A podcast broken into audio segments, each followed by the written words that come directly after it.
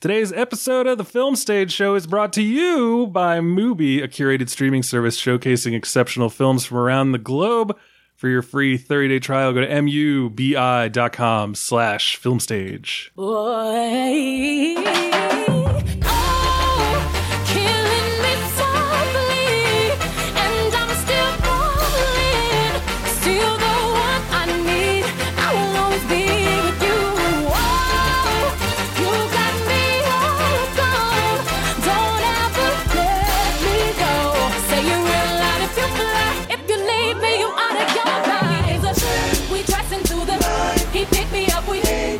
back, ladies and gentlemen, to a brand new episode of the Film Stage Show, the movie review podcast from filmstage.com. As always, I'm your host, Brian J. Roan. With me today, we have Robyn Bahr. Ahoy! Ahoy. We also have Bill Graham. Arr! Okay, what is with the nautical theme today? Anyway. She started it. Eh, yeah, you dutifully kept it going. Uh, we are here today. Uh, of course, you hear the Beyonce song countdown. You know what's happening. It is, in fact, our top 10 of the year episode. So, everyone get excited, get happy, get loud.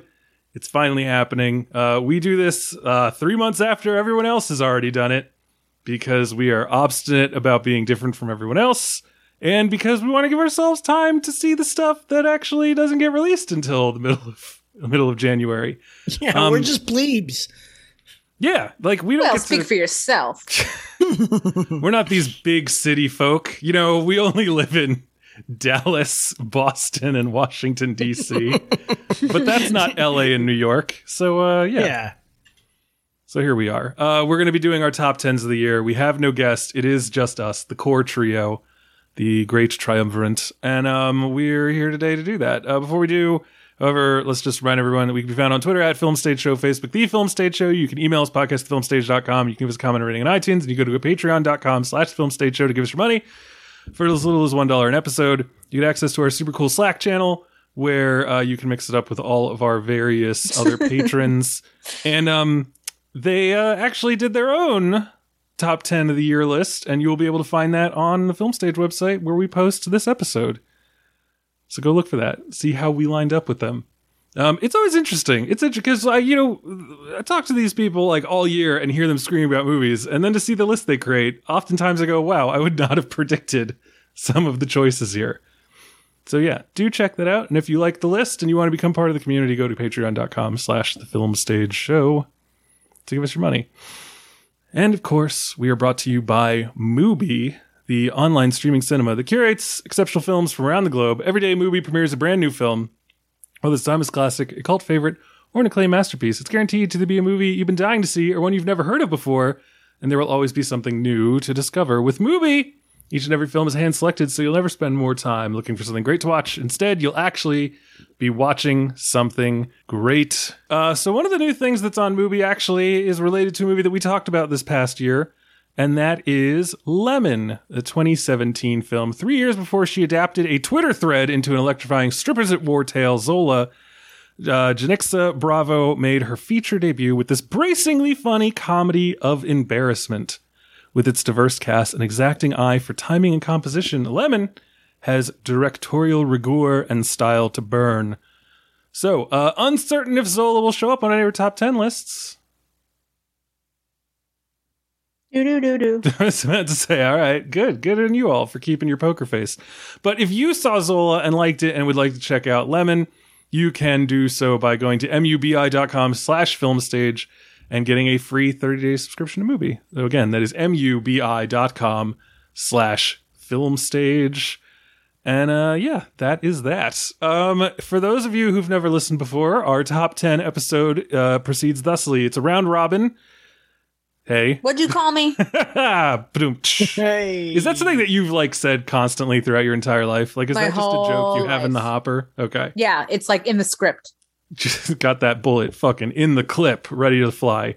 Um, so yeah, eh, we will go one at a time, giving our uh, Bill. I remember you asked this last year. We start at ten, and then we progress to one. Yeah. Though one of these years, I am looking forward to being like, let's mix it up. Let's just say what the top was, and then steadily get worse and less enthusiastic. so yes, we will begin with ten. We will progress to one. Everyone will do their tens, their eights, their or their, their tens, their nines, their eights, and blah blah blah. And then uh, we will get out of here. So hopefully you all enjoy this. This is constantly one of our most listened to episodes. So clearly, this is something that people find value in, and we are very glad that we are finally able to talk about it and bring it to you. So, uh, Robyn Bill, do we have anything to say before we get into our our top tens?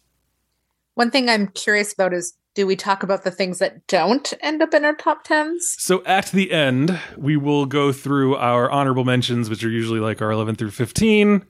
And then, uh, yeah, you know, if we have time afterwards, we can definitely talk about more stuff if we feel like still yammering on. Roger Is, that. is, is there like one that particularly sucks that you're like, man, I hope I get a chance to talk about number 72? no, but it's just funny how we end up, all critics end up ordering things and how easily, you know, number 11 could have been number 10, but something about number 10 just really drew you in. Yeah, I um it was weird for me this year cuz I feel like my top 10 shook out pretty easily cuz they were the like nine films that I liked this year uh plus one that I just uh you know found to be so charming that I decided it got to be number 10.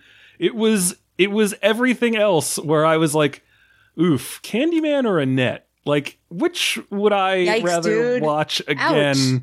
if I had to watch one of those? And then just like skimming through, like being like, yeah, yeah, Many Saints of Newark was a mess, but was it more or less of a mess than the little things? You know, like, where do we go? What do we do? Wow. How do we Don't make, make me this cry. decision? So, uh, yeah, my my bottom, I don't know, thirty was a lot more interesting for me to put together than my top ten. Oh, I Just- hmm, this is going to be fun because I have no clue what is going to be in your top ten. You hated so many things. yeah, it's gonna be it's gonna be fucking awesome. Um, all right, and I will remind people at home because you might hear it before we get a chance to discuss it. In the event that one of the people on here goes overboard talking about a film, uh, this is usually something that was mainly uh, a problem that Michael Snydel had. Shout out, gone but not forgotten. Um, but in order to keep him from talking for seven minutes about a random Polish documentary that no one else on earth was able to see, that was seven hours long and followed a single janitor in real time on his commute. Um, if he exceeded two minutes, I would let rip with the air horn. And I will do that to both of you should you do that. So I will be timing everyone, including myself, and I will uh, make sure that we stay on topic and hopefully get out of here less than three hours from now. So is everyone ready to rock and roll? Jesus Christ, three hours. Ready to rock. I don't know, Bill. This always ends up being really long. Like, am I the only one who Ah. remembers that? Ah, fuck. Okay. All right. So you, if you, when I say your name, you get two minutes of uninterrupted time. Well, that's not true. Yeah, I'll probably fuck yeah. interrupt a little bit, but you Yeah, know, I'll, yeah, I'll make gonna sure to offset that to talk about your movie. So, Mm-hmm. if we are ready, Let's get this fucking rolling. yes, to kick us off with the number ten film of the year, uh, just as far as he is concerned, it is Bill Graham. All right. Uh, this is going to be Spider Man No Way Home. Uh, I fucking love the Marvel movies. I love all of this stupid shit. Comic book movies. give me, give me, give me more. Um, but I will say that I came into this with very low expectations because I just thought there's no fucking way that they can pull this off. And uh, it was fucking delightful. The reason it's number 10 is because it's got a lot of weird things in it and a lot of things that I don't think work particularly well. But holy shit. Um, you know, look, I'm going to spoil it. Seeing all three Spider-Men on the screen at the same time, fucking swinging around. Oh, God. Like, that, just there's nothing better to me uh, than than that. So you know, it, it gave me joys the highest of highs in so many ways. And uh, yeah, they, they I, I really feel like they fucking nailed what they needed to out of this film. So uh, bravo to them. Uh, it fucking made all the money in the world. So uh, and didn't star Christopher Plummer. Uh, Plummer. Plummer. Plummer. Christopher Uh, Plummer. So yeah, plumbing. Uh, so you know, uh, it, it is what it is. But man, uh, what a fucking rush. So what you're saying is I should see this movie. Uh, I enjoyed it, but uh, if you haven't seen the other Spideys, uh, you know, eh, maybe. Yeah, I didn't. I didn't see this movie. I have no interest in seeing this movie. I, I um, after Endgame, I wrote off uh, the Marvel films and said that we would never talk about them on this podcast. And unlike the Matrix Resurrections, I was able to keep that promise. And if you elect me as senator, I will make sure that we continue to not talk about MCU films on this podcast anymore. All right. Well, excellent work, Bill. Uh, you only spoke for a minute and a half. That's the way to goddamn do it. Hell yeah. Um, Robyn Bahr, what about your. No yourself? pressure. What's your number 10 film? My number 10 was Barb and Star Go to Vista Del Mar. Hmm. Um, this is a movie that came out probably during the maybe like more depressing times of the pandemic. This was like, I don't know, January, February of last year. Um, not no new new releases. The Oscars hadn't even happened yet. The nominations hadn't even happened yet. So it was a dark time for film. And my husband and I ended up sort of putting it on because we needed something dumb and stupid, you know, take our troubles away. And I watched it and I thought, okay, that was, you know, dumb and stupid and and but, but fun. I think I thought it was, you know, solid but not quite there. But then about 2 weeks later, uh went to visit a friend and I was like, this guy's going to love Barb and Star. So we rewatched it. And I have to say, that was very unusual for me. I almost I very very rarely rewatch a film even within 5 years of seeing it the first time. So th- for me to want to watch something barely 2 weeks later really says a lot about the movie. There's just something um really tangible about the joke telling that it it just sudden it felt like a um what's the word? Like a modern classic you know in the way that Hmm. say the austin powers movies like you watch them and you watch them and you watch them and it's just like comforting.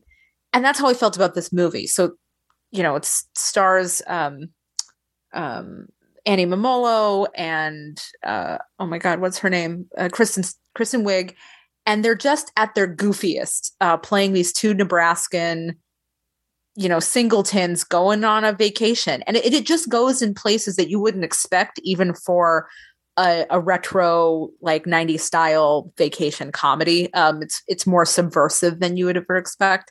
And it just really works. You know a lot of good musical sequences. It's funny. It's it just stuck with me um in a way that not a lot of other movies have. So it, it grows on you.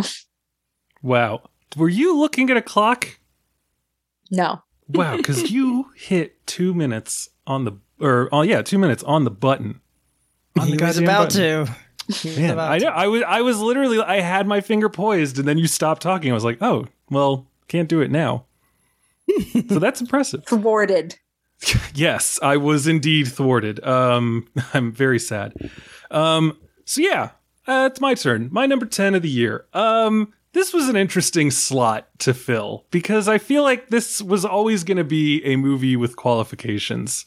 Um, it was almost Benedetta until earlier today. I remembered a different film that I saw this year that we didn't talk about on this podcast because that was kind of how I went through the movies that I knew I had seen this year. Because honestly, if I didn't see it for the podcast, odds were I didn't see it at all. Um, but then I was like, oh shit! So that movie became one of my earlier ones, and that pushed what had been uh, a number nine to number ten, and now number ten is a little more on the bubble. But anyway, that's a long way of saying my number ten is "Come On, Come On." It is. It is Wow. a a perfectly swell movie. about a perfectly swell relationship. It's it's beautifully shot. It's well acted. It led to one of our our best podcasts of not the last year, but of movies that were technically released in the last year. um, and it, it made it just uh, through dint of its inevitable charm. It's it's really great. We had a whole episode about it. I definitely don't have to talk about it that long because we uh, talked about it for like two hours. Well, we talked about parenting for two hours. um, but yeah, I mean, this was. I'll just say it was a bleak year for me. I literally I watched Wolfwalkers with my daughter last night, and I was like, oh shit! Please tell me that came out in two thousand and one, and it uh it did not. It came out in like November of 2020. And I was like, well, fuck. Now I wish I'd seen it because it definitely would have been on my top 10. So, anyway, Wolfwalkers, check it out. It's really great. Great movie. Loved it. yep. Yeah, it was good. So, yes, my number 10, Come On, Come On by Mike Mills. Um, so, that's awesome. Super glad that we have uh, broken the seal. We are in it now. And so, Bill Graham, what is your ninth favorite film of the year? Wait, I have a question. Oh, Does this mean that Benedetta is not in your top 10? that is correct. So that could have been your 11. That's your 11. That- Benedetta is, in fact, my number 11, yes. okay. Thank you. Sorry, Bene- Bill. Go ahead. Benedetta was Ah. like so right there. And Sneaky. even up until a couple hours ago, I was like, maybe Benedetta should be in front of Come On, Come On. Maybe it should. Hmm. But then I, I, you know, you know, Robyn, and you and I basically, I think I was being colored by the fact that you and I had a really great conversation about it. And like, Yeah. there was a point where I was like, am I just going on what I feel like I had the most fun talking about instead of the most fun watching? And so then I, I, I did what I always do when I have to set these lists is I imagine a very congenial man with a gun standing in front of me oh, boy. saying, which of these two movies will you watch? And then I was like, okay, yeah, if he said Benedetta and Come On, Come On, I definitely choose Come On, Come On. Understood. And that's literally how I make my entire list. Outside of maybe one and two, it comes down to what is that very kind man who probably looks and sounds like Lance Reddick. It's I a- don't know who that is. He's the he's he's. Did you ever see The Wire? Mm, first two seasons? Okay, yeah, You he's saw John he's- Red or John Wick, right? No. Oh wow! All right. Um. Anyway, in The Wire, he's he's the guy who's in charge of the team. Which team? okay. The, I'll- the, I'll Wire team, the team that sets The Wire. You I- you I didn't his care face. for that show. You recognize Oh his boy, Well. yeah. You ever see Fringe? No. All right. Uh, Uh, wha- Robyn what- Robyn what Robyn doing? Bahr is going to look doing? up who Lance Reddick is, while Excellent. Bill Graham says what his number ten of the year. No tangents get unlimited time. It's it's only when we're on topic that I set the timer. Gotcha. All right, Bill Graham, number nine. Okay. Uh, so this is Cyrano. Um, I, uh, this was a late breaking one. This one I watched literally yesterday. Um, and honestly, I was going to watch it a little bit sooner and probably ca- catch some other films that I probably should have seen for this podcast. But, uh, my mom gave me the screener, uh, uh, case back, but it was empty. It did not have the DVD in it. So, So you're saying your mom stole Cyrano? uh, yeah, yeah. Uh, no, she kept Cyrano from me and uh, threw off my whole weekend. So, uh, yeah. But I will say, I really enjoyed this. Um, I am not a big Joe Wright head. I, I like his movies, but I don't, I haven't loved them. And, uh, I mean, I think part of it is also because I haven't read any of the novels that, like, some of his stuff are, are based off of. So, you know, I don't have a deep connection to them to begin with. Um, but I have enjoyed his films quite a bit. Um, and this one there is a song towards the end um in the middle of like a war sequence that is just it just knocked my socks off and like i was just crying throughout like the two and a half three minutes that it it runs um I really enjoyed this. Uh, look, I'm I'm a Peter Dinklage head because of Game Woo! Thrones. Like he's just he's so fun, and this film is charming. It's sweet. It's fun. It's it's heartfelt. Uh, I really enjoyed it.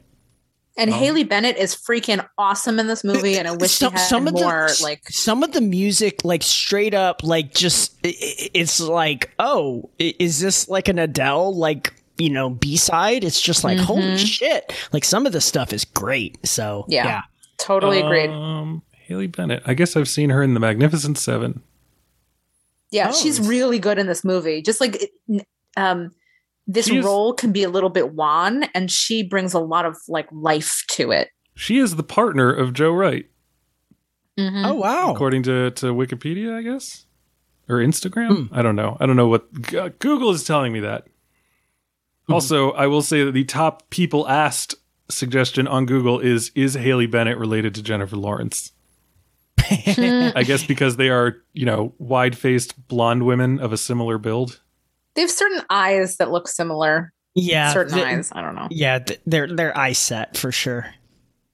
Yeah, wow. There's a there's a photo on her Wikipedia page. Her second photo straight up looks like it could be Jennifer Lawrence. So, So, according to interesting. graziadaily.co.uk, uh, celebrity news Haley Bennett. Ow. Haley is Haley related to Jennifer Lawrence? No, the two just look very, very similar. Haley has taken the comparisons in good humor, describing them as quote hilarious end quote in an interview with GQ. and there is a picture of them together, and I literally cannot tell which is which. Holy fuck. Oh, she's gonna be in a Borderlands movie. No, is she the uh, the siren? I guess so, based on the fucking video games. I did not know this was coming, but Yeah, it's directed by. Eli Roth and it's in post production. Fuck? So okay. yeah, so it's like it's done. I'm kind of thrilled that they got Eli Roth for that. Holy fuck, Cate Blanchett is in this. What oh, the fuck gotta be going- like the weird vision that you have that tells you where the vault Yeah. is. Uh, she's Lilith. Yeah. Oh, yeah, Kevin so she Hart, is the Jack siren, Black, Jamie Lee Curtis. This is a fucking What big. is happening? Holy shit! Gina Gershon when is is in this, being released?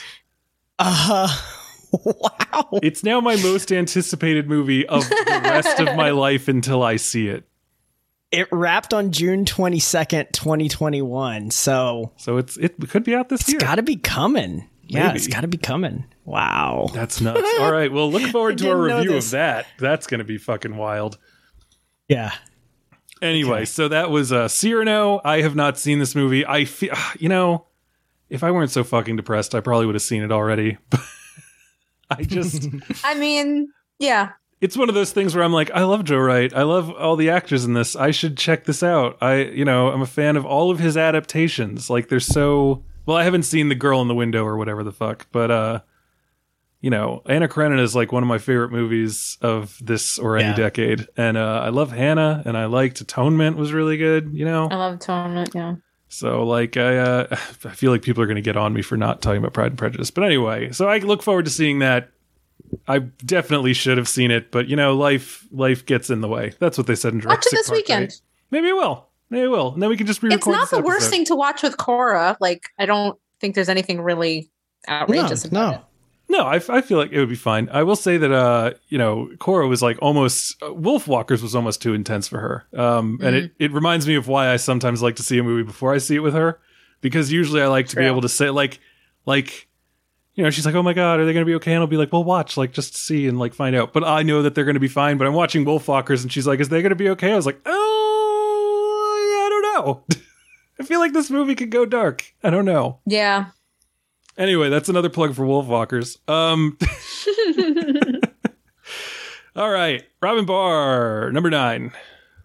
House of Gucci. Oh, oh, shit! Oh, what are you, shit. a stupido? Yeah, Silenzio Bruno.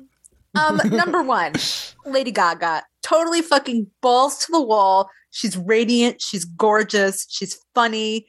Her accent is literally insane. I had a I had the best time watching this movie. Kind of feel the same way about Jared Leto. He's basically playing Mario Mario. Uh, and that's fine by me. It's it's funny. It's stupid. It's endless. There's like a hilarious sex scene but not in an ironic way. Like I'm not enjoying it because it's dumb. I'm enjoying it because like I missed movies that could be big and brash and fun. And that was what was sorely lacking in 2020. And guess what? This movie also has fashion. It's got makeup. It's got Salma Hayek. Like, I don't know. There's a lot going on. it's fun. I Yeah. stand by this 100% without a lick of irony. House of Gucci. All right. Yeah. Awesome. That's no, that's that's a way that's a reason to like it. Maybe it'll come up later on. Who knows? Hey, Yeah, that I wasn't tipping my hand. It's definitely not on my top 10. is my number eleven. So uh for me it is 20 just after Fast 9, Wow, Excellent. ouch. just before Undine. Undina. Undina. All right. As Let's for, go. As for me, first of all, Bill, remember there are no limits on tangents. Anyway, for me, my Hamilton. number, my number nine is the card counter. It's it's the Oscar Isaac. First of all, Robyn, I heard the shade, and I don't appreciate it, and you're wrong. Um, this is the Oscar Isaac led, Paul Schrader written and directed, uh, Abu Ghraib adjacent uh, drama thriller that I was waiting for. I guess I don't know. Um, in a year following many years where we've had to grapple with some of the uh, more unseemly aspects of our shared national history, it was very interesting to me to see uh, one of those things that you feel like is too recent to be turned into a plot point in a movie, turned into a plot point in a movie. And I think that Schrader is just the kind of madman to do it, and he had just the committed cast necessary to make it interesting. And uh, again, this is one where I thought, does that just lead to a really good podcast episode? Once again, Lance Reddick stood in front of me with a gun, and indeed, I would rather watch this over Come On, Come On.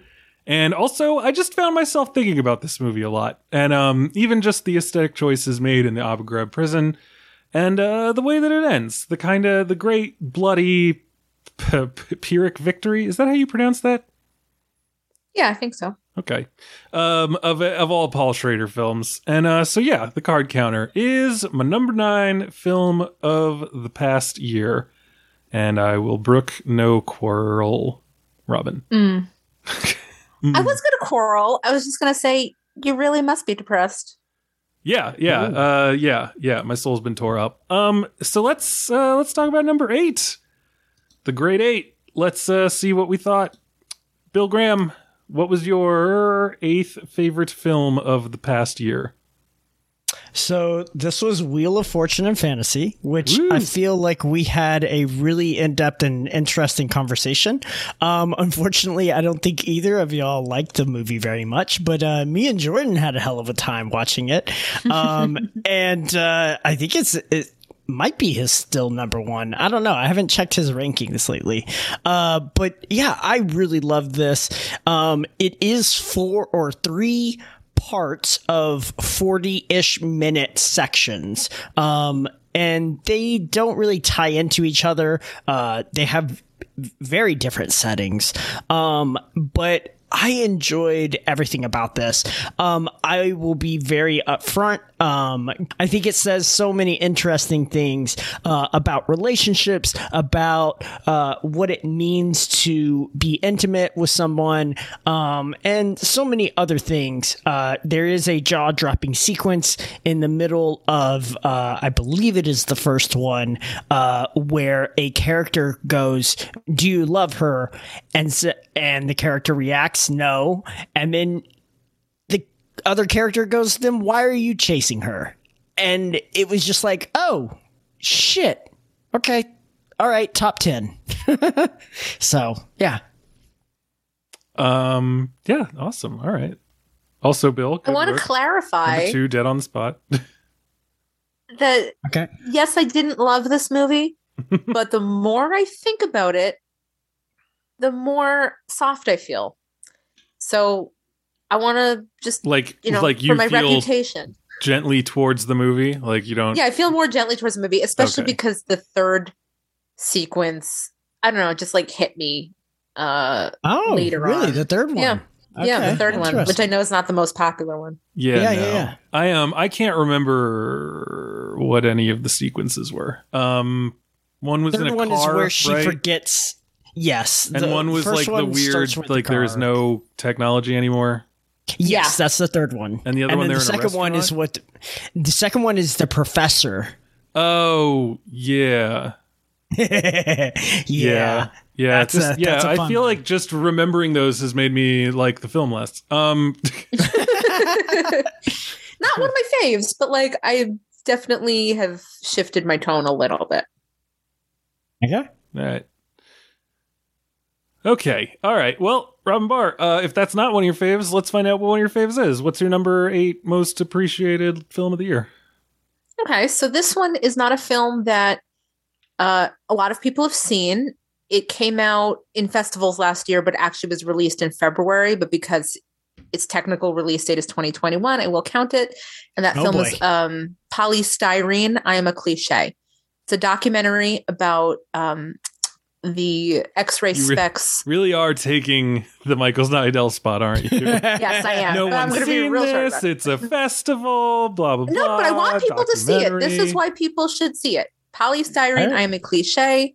It's about the front uh the front of oh my god, the front band leader. What's the word? The lead singer of this uh punk band from the from the 1970s called X-Ray Spex. Uh and it's about this woman um her name was Poly Styrene. That's not her real name, but that was her stage name. And what it meant to be a biracial woman growing up in post-war UK. It's about the birth of punk. It's about mental illness. It's about being who you are in a time when you know women weren't supposed to dress a certain way or talk a certain way or you know basically be the lead singers of punk bands. And the framing device is that it's actually from the perspective of her daughter. Um, her daughter is narrating the film is um, kind of sculpting it uh, to tell the story of her mother. And because i grew up with a mother with mental illness it really just hit me differently than maybe some other documentaries there was that emotional connection so i highly recommend it if you're a fan of punkumentaries or rock documentaries or whatever um, it's just Excuse me. I believe in the term is pantheon. rockumentary. I heard it as soon as I said it. Um, but, but I love punkumentaries in general. I just watched um, the the uh, decline in, of Western civilization films, and I think that this movie has such an emotional and uh, just like kind of a beautiful perspective because it's like a love song or a love poem from a daughter to her mother who is very complicated. Wow. I gave you some extra Close. time because we did we did talk over you. In case anyone at home is trying to keep me honest. But yeah, so that was I'm sorry, that was Poly Styrene colon I am a cliche. I am a cliche. Excellent. And where can people see that? Good question. I think it actually just came out in theaters. Um, I can look it up. Cool. I'm not 100% sure now. All right. Well, I have a uh, a very successful, widely seen movie that people can find without me having to tell them where to find it. Uh, my number eight film of the year was M Night Shyamalan's Old. Oh, nice. Yeah, this will be on my other uh is it uh What? honorable. Oh, okay. Yeah, your honorable Okay. mentions. I was like, do you have different top tens? oh man. Anyway, old. We had a whole episode about it. So once again, I don't feel like I have to talk too much about why I think this is a fantastic film. Uh, if you were listening to this episode, I do assume that you've done the homework. You know, if you haven't done the reading, why are you here? Um, old is a great film. I very much enjoyed it. I very much enjoyed talking about it. And um, I think that this is one of those movies that uh, proves why we were all right to take a risk on M Night Shyamalan coming back, and proves yeah. why he uh, he operates really great at this level of unease and uncertainty. And I even I even like the quote unquote twists at the end of this movie. I think that they are fun and pulpy and just right. And I think that the acting is uniformly great. I still think about his his pendulum like use of the camera. Every once in a while I think about the way that he shot the scene of them playing freeze tag on the beach.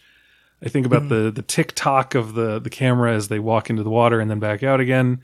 It's uh it's really quite marvelous. Uh, really quite a marvelous film. And uh, I hope that uh, everyone was able to see it. And if you didn't, this is me telling you that you ought to. So yeah, my number eight film of the year is Old by M Night Shyamalan. I don't know why you said it like that. Old. Old. Old, old, oh, so old. I'm saying it like I will say things when I am an old man. I will attempt to speak as though I were You were are an old man. some manner of crone. I don't know. Oh boy. I want Well, to update everyone and say that you can find Poly Styrene I'm a cliche via Utopia and you can rent or buy it on many major VOD platforms including uh, YouTube, Vudu, Redbox, Spectrum, Apple TV, etc. So it is out there. fantabulous. What is Utopia? Uh, some distributor. okay. All right. I thought it was like another one of those like library streaming services, Unclear based on the website. like Canopy. All they right. did um Shiva Baby, so they're legit. Mm, All right, get out of here. er, Are they? Are they really though? Okay. Are they? All right, let's talk about our number seven films of the year. Our seventh most favoritist film of the year. Bill Graham, kick us off. What's your number seven? Uh, that would be Come On, Come On. Yay! this is our first Yeah. double up. Excellent. Um, so this, yes, we had a whole podcast on it. Um, I really enjoyed the conversation we had.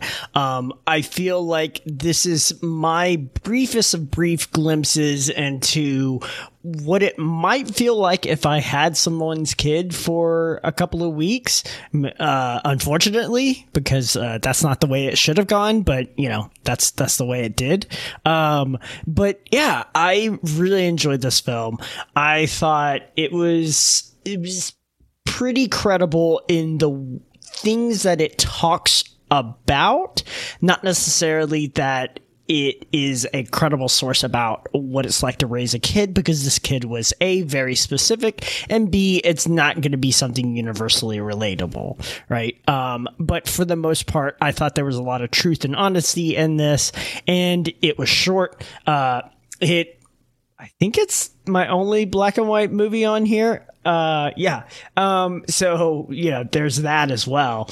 Um, yeah, I really enjoyed this. I don't want to bemoan it too much because we did a whole fucking podcast and not that long ago on it. Yeah. So yeah.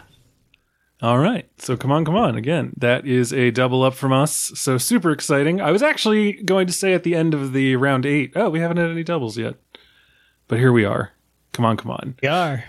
Yeah. All right. Robyn Bahr, what's your seven most favorite film of the year?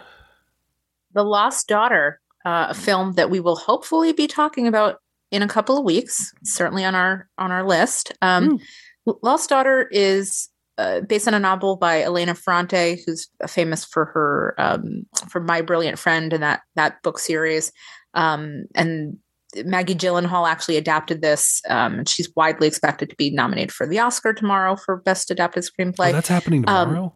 tomorrow morning. Damn. It's it's a very quiet film. I think for many, it's a very disturbing film. It it it's about a woman who travels uh, on vacation and encounters a family, and some really strange things happen. But it's all very much like a psychological drama, and you're you're following this woman, and it's very mysterious, and and it's and the film is really about motherhood, um, and what it means to be a bad mother versus a good mother, and what children can do to you. So in in many ways, it's like an burst of the film "Come On, Come On," um, or maybe "Come On, Come On" from the woman's perspective. I don't know, uh, but not as warm and fluffy as that movie. This movie is very much about how children can drain the life out of you. Um, just really, really moving, but without being cloying in any way. So I highly recommend it. It's mysterious. It's disturbing. It's feminine. Um, it's just great movie. Starring Olivia Colman, by the way. Oh, who was uh, a big feature, I think, on our last year's list when we talked about uh, The Father. Yeah, I love her. She's also widely expected to get uh, an Oscar nomination tomorrow for Best Actress. And this film's on Netflix, so it's easy to see. Yay. And yes, we probably will be talking about that. Can't say that I'm super excited about it, but I am looking forward I can imagine why. It's just, like it's one of those things where it's like, oh, it's about how hard it is to be a parent. And I'm like, I mean, like, yeah, I guess like, you know, some people choose to be vegan. Like, I'm not going to understand how everyone feels, but like, I don't know. Mm-hmm. I feel like if you're like looking at your kid being like, you've ruined my life, then you're probably, probably fucking sucked to begin with. And now you just have a scapegoat. But I'm looking forward to seeing that movie because I've heard a lot of interesting things about it.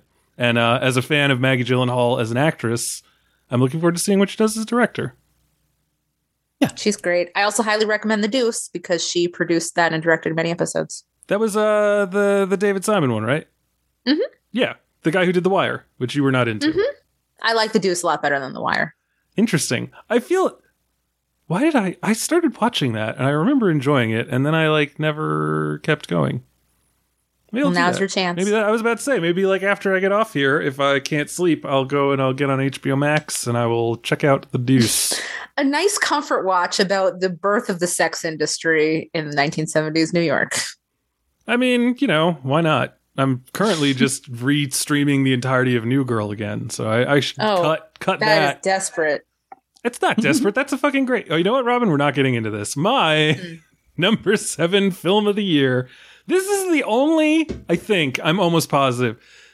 Th- yeah, this has got to be. This is the only film that I did not watch for this podcast. So this is going to be one where I do have to talk a little bit about it. Um, and this movie is called Happily. Is anyone Oh. aware of the movie Happily? Never No. even fucking heard of this. Yeah, so I don't even remember why I started following this guy on Twitter, uh, but his name is uh, Ben David Grabinski, and he, Oh uh, yeah. yeah, and um, he he released this movie that has uh, Car- I don't know how to say his name, Kerry Bishé, Mhm. B I S H E with an accent over it. Um, Yeah. and it's also got Joel McHale in it, whom I love, and it's got uh, Al Madrigal, Natalie Zea, uh, Paul Scheer, Billy Wolf, Stephen Root is in this motherfucker, Jon Daly, Natalie Morales. There's a lot of great people in this, uh, including Shannon Woodward. I'm just going to keep naming people, aren't I? Breckin Meyer's in it. But anyway, it is about a couple who have been married for like seven years and are still ridiculously hornily in love with one another, and all of their fucking friends hate them. Just hate them. And then one day a mysterious stranger arrives at their house and says, Yeah, yeah, your happiness was supposed to erode just like everyone else's on Earth, but there was a fuck up. And so I need you to inject this stuff into yourself so that you'll stop being in love with one another and it is a super strange movie. It's got shades of the box, as you could probably tell from that little uh, synopsis that I gave. And uh, it's super weird and it's super interesting. And I like the way that it looks at this like kind of trope that we have that all people who are in an extended relationship grow to hate each other, um, which I feel like is a corrosive, horrifying thing that we are fed on a daily basis, uh, similar to the way that we've started to look at parenting. And I think that it's super funny and it's filled with a lot of super talented people whom I love. And so, yeah, happily. It's apparently available for free with ads on Roku. I recommend you just pay the $5 to rent it somewhere. So, yeah, happily. That's my number seven of the year. And I'm so glad that for once, I feel like I was able to give us one of the, the things that no one else had seen. Nice. Yay, I did it. All right. We have come to number six so far. We only have one double up. It's crazy. I can't even remember how we did last year. I know, you know, I keep these on a Google sheet. I should really look that up. Maybe I'll do that while someone else is talking. Speaking of which, Bill Graham, what's your number six favorite film of the year? Uh, I don't think we talked about this one. It is Spencer. Um, No, we haven't if talked we about did that talk- Yeah, if we didn't talk about it, it was with without me. But uh, so now is my time, um, and I'm wasting time. And yeah, I really, really am in the bag for uh, this filmmaker's movies. Um, I absolutely adored. Uh, I can't even remember Jackie. Um, and part of that honestly was the music. I really, really enjoyed this film. Um, I think Kristen Stewart is one of our best living actresses, um, ongoing, and she has a long way to go. Um, We're sure she's yeah, alive. right? Hopefully. yes, hopefully. Um, but yeah, I think she does an incredible job uh, portraying Princess Diana. I think this is a snapshot film. It in in that way it follows Jackie in so many different ways, uh, where it's just a snapshot into these people's lives for a brief moment, which is also, you know, uh, widely publicized and things like that. Um, but yeah, overall, just a terrific performance uh, that heads this film, and just I just really, really loved it. Robyn Bahr, what's your sixth favorite film of the year? Dune. Great movie. Dune. Yeah. Great movie. Listen, I missed I missed spectacle. That's the one thing that was that we really, really did not have in the year of 2020. Um just visually, orally fascinating. Um the cinematography, the Hans Zimmer score, the use of makeup and costuming. It was really, in my opinion, the perfect adaptation of Dune. I have seen the Lynch version. Don't at me about that because that sucked. And I love Lynch, but probably one of his worst movies. And this was just the the most beautiful um s- like book to screen adaptation I've seen in such a long time. It really brings that story to life. You can make complaints about the pacing. I certainly did. Um, you could say it it kind of it feels like chopped in half. It does. But this movie is an epic for a reason, or this book is an epic for a reason. It takes a long time to tell the story. And I think that uh Denis Villeneuve, is that how you pronounce it? I think Yeah, he Denny V. adequately spends the time build like building up this world and i could have used more exposition i would have loved to hear more about the empire but Give us the Snyder cut. yeah i know exactly Oh my It- it God. could have Wait a used a, second. little more baseline but That was this year. that was this year? That was It this was. year. Oh Brian. no, I might have. No, I don't know. Uh, You can't throw it in there. I can't throw it in there now because it probably would have been like eight. Yeah, but you can you can always put it on your honorable mention. No, Uh, because I feel okay, like that's uh, disingenuous. I, I feel I feel like Robyn is done. Let me ask.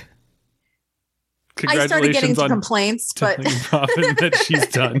it could have it could have done a little more to explain the universe but maybe there'll be time to do that later i, I don't know i just thought it was just like a movie that y- it's done and you go wow Yeah, Yeah. you're just like, oh shit.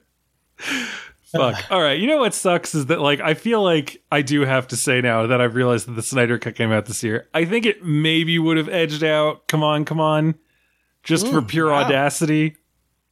I think it We, might uh, another one we didn't even talk about on the podcast. What's Not funny officially. is I took over like the first twenty minutes of a different episode to talk about it, Yes. didn't I? Because like the other Uh, movie, that I don't were know if that was, about on. terrible. I don't know if that was on the official thing. And that movie was also one that you thought was terrible that we, I think all three of us ended up enjoying.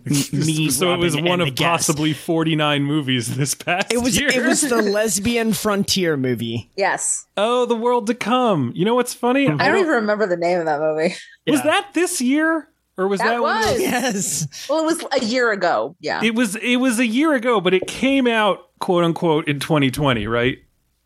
Because it's not even No, on my list. 2021? Not that it matters, because it would probably be down in like 33. Brian, it came out in 2021. So it was a 2021 release. It's not the Portrait of a Lady on Fire thing where it technically came out in 2020, but like then they put it or 2019, but then they like put it somewhere else.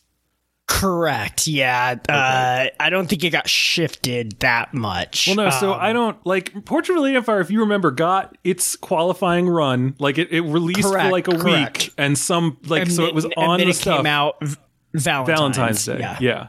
So I was not certain if World to Come. Like whenever I go through our podcast list, and this year because I had such trouble this past week compiling my top ten. I have made a, a solemn vow to myself to do a better job using Letterboxd, which I pay for, to actually track what is a release so that I don't have to just scroll back through our, our podcast RSS feed. But like January, February is always a fucking shit show because I can't remember, you know, if it's like, oh, that was a, a November release that we're just getting to, or oh, this is a new release that no one's talking about. Yeah, it's tough. Interesting. Yeah, yeah, it's uh, it's one of the problems. One of the problems of this industry that we're in. Anyway, so yeah, I think it probably would have been number ten. I think Come On, Come On would have lost to it because that movie's nuts. The movie's fucking crazy. For sheer audacity, uh, gets a spot in number ten. But anyway, Nice. so Dune, awesome. Uh, a movie that was uh, another great talk that we had, and maybe we'll come up again later on in this episode. don't tease me Dun dun dun. All right. Uh, as for me, Number six. This is a movie that we talked about, uh, as all of my movies shall be from here on out. And this Oh, movie, spoilers. sorry. Uh, this movie uh, is actually one of the few movies that I have written a written review for in quite some time. Uh, it's a Netflix original, and it is Oxygen. Oh. what was the? What was the? oh.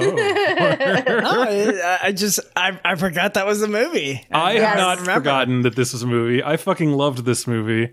This movie was great. Uh, this is one of those movies where I'm like so happy, so goddamn happy. In fact, I think it was very hard for me not to use the term breath of fresh air in my review. Hey. Just because I was like, it feels like it. It does feel like a breath of fresh air, but there's no fucking way I could get away with writing that in this review. I will hate myself for the rest of my life. You already Um, do. yeah, I know. And like, you know, no one knows how long that's going to be for, but I still don't feel like I need any more self hatred than I already have. So I didn't write Breath of Fresh Air, but Oxygen. Holy shit. What a great movie. Fantastic. Melanie Laurent just doing awesome. Uh, Alexandre Aja just kicking it up a notch after Crawl. Uh, even more confined space. Just as much body horror. So good. Um, oh, Crawl. Maybe I'll watch Crawl tonight instead of uh, instead of the Deuce. Maybe I'll watch some alligators going after some people. there you go. Anyway, um, Oxygen. Uh, this movie's great. It's a fantastic little thriller. It takes place in a cryogenic tube, and there's a woman who doesn't want to be in there no more because her life support's failing. Check it out. It's on Netflix. We talked about it. I have a written review. I don't need to talk about it anymore. It's Oxygen. Woo. Yeah, so we've reached the halfway point. How's everyone feeling? Yeah. Fucking Stretch it out. Stretch it out. stretch Ninth it inning out. stretch. Yeah, all right. Yeah, seventh inning stretch. Eighth Take me inning. out to the ball game. Seventh. Seventh. Is it seventh or eighth? It's the Ninth. seventh inning stretch. It's it's the middle of the Seventh seventh inning. Okay. Cool. So you can't even say Switching like it's seventh into eighth. It's like, oh, the home Yeah. team is, you know, Yep. about to Switching take the plate. sides. Yep. Uh, where we are now um, is I'm gonna. I, I actually was able to find our previous uh, top tens for 2020, which is to say that we recorded in 2021, and um, we had a couple of double ups. I don't know even. I don't even know if at this point we're going to be able to to hit as many as we did last time. The double ups that we had between Bill and Michael and myself were Tenet. Da Five Bloods, Driveways, Soul, Vast of Night, Lover's Rock specifically, and First Cow. But anyway, so yes, that was uh, seven double ups last year, which is crazy. That's a lot. It is a lot, yeah. Um, and what's funny is that it was like a fair amount from everyone. It's not like it was just you and me, Bill. Like Michael got in on that a little bit too. So anyway, I look forward to seeing what we get. Presently, we only have one, and it is "Come On, Come On." But let's see if we can break that, shall we? Bill Graham, what is your fifth favorite film of the year? Oh man, this is another one we didn't get to talk about. Oh, um, King Richard. Um, or at least I didn't get to talk about. Uh, No, I. I, I have, I have uh, one more, uh, no, two more uh, on my list that we didn't get to talk about. So I'm excited for my top five. But yeah, King Richard. Oh boy, oh boy, oh boy. Uh, what do I have to say about Will Smith? Um, I feel like he tries really, really fucking hard, and I am not one of those people that like denigrates people because they try hard. I like that. I like that you're giving effort, that you care about your craft, that you care about like trying to be something more than just the Fresh Prince of Bel Air. Um, I enjoy him so much in this film because this is not an easy to write off uh What have we ever s- settle on? I, I call it a biopic, but you know, whatever. Biopic. Uh, biopic. Biopic. I don't. Okay, Now that we've just had that conversation, I can't even remember what I would call it. It's a it's a it's a biopic. It's a it's a. I Yeah. see now. I feel like I said it different from both of you just to be weird. Anyways, um, this is not a hunky dory like la la kind of uh you know praise his name kind of film um about the father of Venus and Serena Williams. Instead, it is a kind of a not even a skewering, but a very introspective and interesting look into his life and his uh purpose and his kind of uh, trajectory uh, for their life. Um, and I really found it fascinating. Uh, if you're into sports, it's also very fascinating to just like see this other side of it and see how much of a risk taker he was. Um, for what a lot of people felt like was a sure thing and turned out was a really fucking sure thing. Um, and so, yeah, it's, man, it, it's, it's just a really, really good film. All right, awesome. And where is Totally that? solid movie. and that's on HBO Max, correct?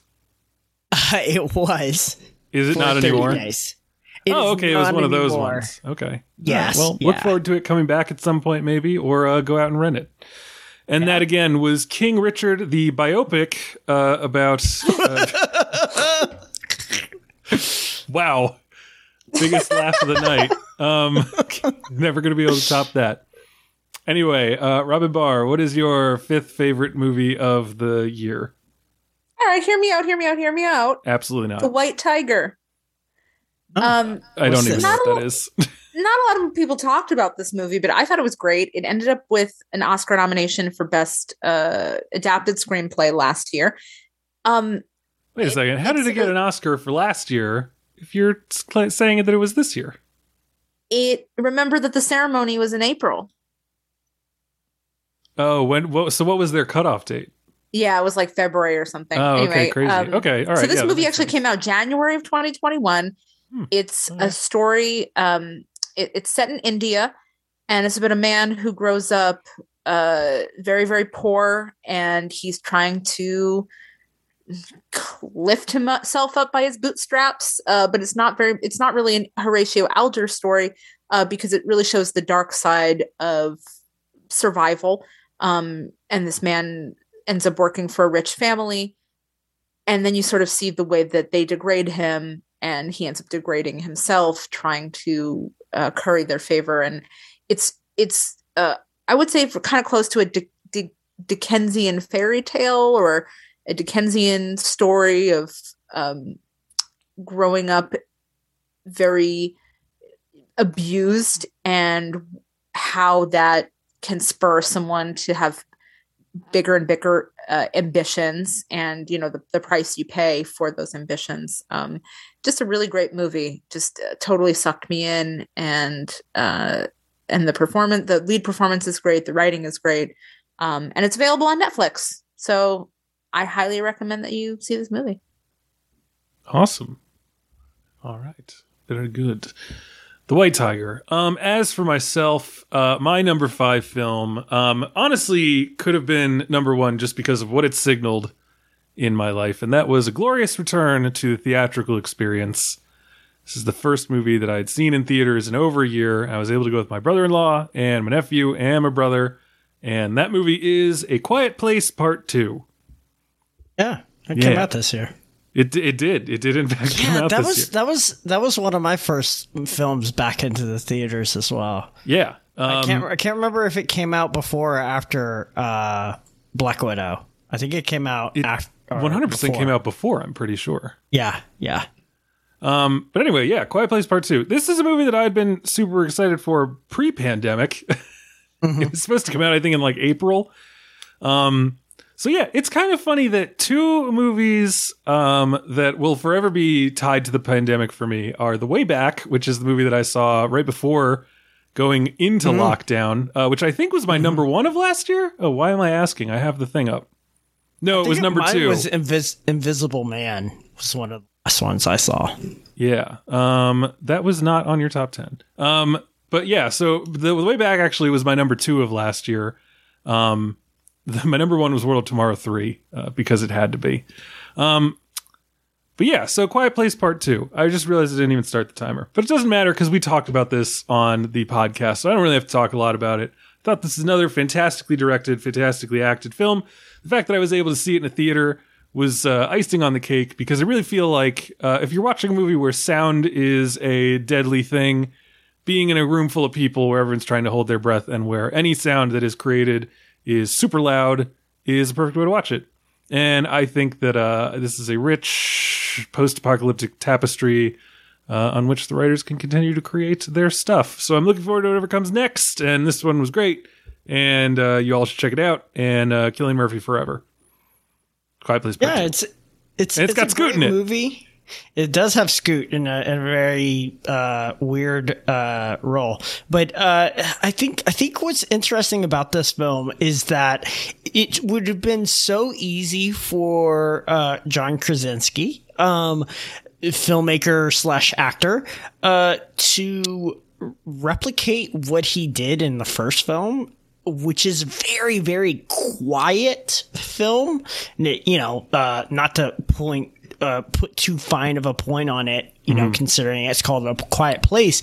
But a quiet place too is, and I've heard this comparison before. I think we did a podcast on this and I made that comparison during that podcast, but it is like Alien and Aliens, right? They're, they're two very different films. Well, yeah, because suddenly one- you go from "Oh my God, we have to avoid it" to "Well, we can fight back." Correct, right? And so, yeah, this film is very loud and bombastic in a lot of parts, whereas the first film was just all about that soundscape. And yeah, the first film, you know, we will never, or you will never be able to replicate this, but I remember watching it in the middle of the week in like with like three other people in the theater and I watched it at the Alamo Drafthouse which you know they serve food. And I remember remember very distinctly there was a guy a couple of rows ahead of me and he would eat popcorn during loud moments, but he wouldn't eat popcorn during the quiet moments. And he would Good like he would pause halfway to his mouth and wait until something would jangle and then like shove popcorn in his mouth. And I was just A- like, a quiet this guy gets it. Is still one of my favorite theatrical experiences because of exactly that. Like people were fucking terrified. They were quiet the whole time. The woman next to me was like weeping, weeping from the tension of it. and like was trying to stay quiet through her weeping because she knew everyone could hear because it was very quiet. And then just when it ended, the eruption of pure unadulterated joy and everyone just going like "fuck yeah" was just it was great. It was great. And what's funny is that like I know that there's that viral clip that goes around of like that one audience where fucking Captain America picks up Thor's mallet hammer. Oh my god, please don't kill me. please everyone at home put your guns Meow, meow. down. Put the fires out. I was gonna say Mjolnir, decided to just say hammer, and then instead said mallet, and I have never been more sorry for anything I've ever done. Um, but like I've never been I've never felt that. I've never experienced that when I go to see the MCU movies. It's always like jury duty. It's always people who are just there who are like, let's get this over. And A Quiet Place was seriously one of those things where I was like, oh, this is it. This is that thing that I miss. Mm-hmm. Yeah, So yeah. for sure. Yep. All right. I well, will now- not forget uh, going to see The Quiet Place in the theater and in that very first sequence, spoilers, where the little boy is snatched and Yeah. it's such a horror. I just laughed so hard Oh, You fucking would. that like people looked at me. I, I like offended them. There's Yeah. a movie called uh, Magical Girl. It's fantastic, actually. I don't know where you can see it. Um, if you can, I That's know the that. theme of the evening. Well, so Magical Girl, I went to one Toronto International Film Festival, and I loved almost every film that I saw. And I remember leaving and going, "Oh God, I'll never be able to see any of those movies again." Um, but luckily, you know, life has caught up, and uh, you can actually stream a lot of them or find them somewhere. Though I just tried looking for it, and uh, it's very difficult because uh, apparently Magical Girl is a thing that's an anime term. But anyway, I know that you can get the DVD or the Blu-ray. Oh, you can apparently rent it on Apple TV. But anyway, and it's for free on Kanopy, which is one of those library streaming services. But anyway, there's a moment where a woman is holding a baby that is handed to her by some of her friends, and she just starts laughing. And they say, What? What is it? What's so funny? And she said, I just thought how you would look if I threw this baby out the window. so anyway, Robyn, uh, I feel like you should watch that movie. I feel like that movie would really connect with you. Also, that movie's Yeah, fucked would. up. Like that's a Hanukkah type movie. Like Hanukkah must have seen that Oh, movie. and yeah, been I like, I got to take this guy out for drinks. He's a riot. Hanukkah, isn't it like Hanukkah? Hanukkah, whatever. Yeah, he's one of my Hanukkah. favorite. Hanukkah, like Yeah, yeah, like the fucking holiday. What? yeah. I don't know. I just Yeah, the fucking holiday. Yeah, that fucking holiday. the Festival of Lights. Um anyway, good times. Number 4. Our number 4 favoritist film of the year. Bill Graham, what's your number 4 film? Ooh, my f- number four is Encanto. Oh, no. Hell yeah, Hamilton, baby. I will Um, fucking yeah, kill you. This is this is the best thing that Lin Manuel Miranda has been involved in since Hamilton. So That is not uh, saying a lot. Uh, well, you know, yeah. Uh, for Give him some his people. time. I um, but yeah, this film is so delightful. Um, there is a uh, a side character who is a uh, very uh, ripped, uh, very strong lady who has a song in the middle of this that is just like jaw dropping. Um, Such a bop. oh my god this song and it, like just the fact that like it's come out recently that uh her merchandise specifically is like one of the top sellers and disney's like oh oh Oops, we put all the chips on the other character. Whoops, sorry about that. And the super yeah. femme sister. Yeah, exactly. Um, so yeah, that's that's hilarious and that's funny and that's just a come up in in so many different ways. But um, yeah, this film is delightful. Uh, the main song, uh, uh, we don't talk about Bruno, uh, is also just a fucking jam. Um, but man, it is so fun. It is so interesting that it is a Disney film without really a per- a antagonist. Um, and it's a Disney Not according to people without. on TikTok, it ain't. uh, well, It's not what you would think of as a traditional villain. Yeah. And it doesn't have a traditional princess story. It doesn't have so many of the Disney tropes. And yet it works so well. And yeah, I, you know, con- considering we live in an age where we got Coco not that long ago by Pixar and we got this film uh, by Disney. Man, it's uh, it's really starting to uh, come together in so many different ways. So yeah, loving did I- loving. Even though I gave you the horn, what do you mean when you say it is starting to come together? What is the it? What is the the article?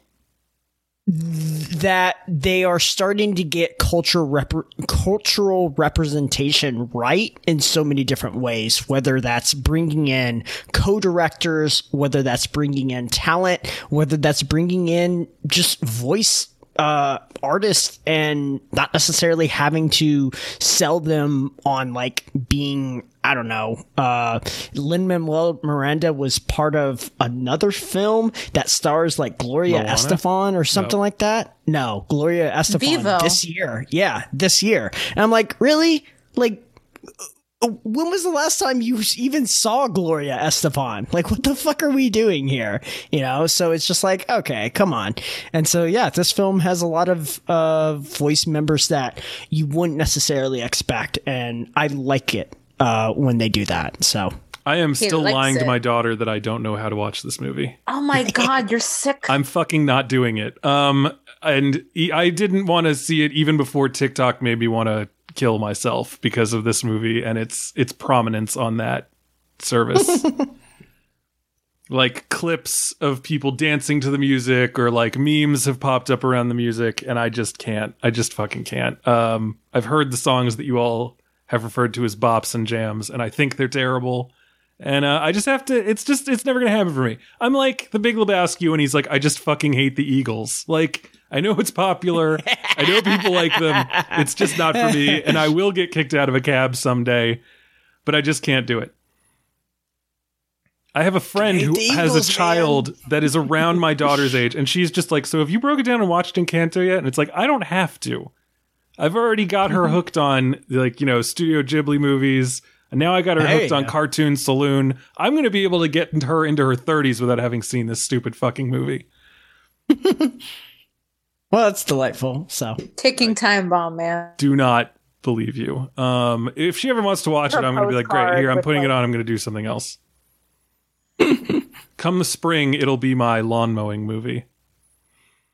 Assuming she likes it. I don't know. I don't know. It's really. It's a toss up with her. I never know it's because I thought she was going to like Raya and the Last Dragon. And if you all remember that episode, she was quite Mm-hmm. bored with that movie. It's it's not geared for her. I mean, but maybe Kanto's not either. I mean, like, there's a lot of stuff that's not geared for her. I just think that's like a very teen oriented movie, whereas Encanto was more family, like of all ages. Interesting. Um, Robyn, your mic, did you touch it or something? You sound a little I was just going to ask something. Uh, something about the device just got messed up, so I'm going to try to plug it in again. Can we pause just for a second? yep. Interesting. I got like something saying that your device is not. We don't know what it is anymore. Did, did it anything change?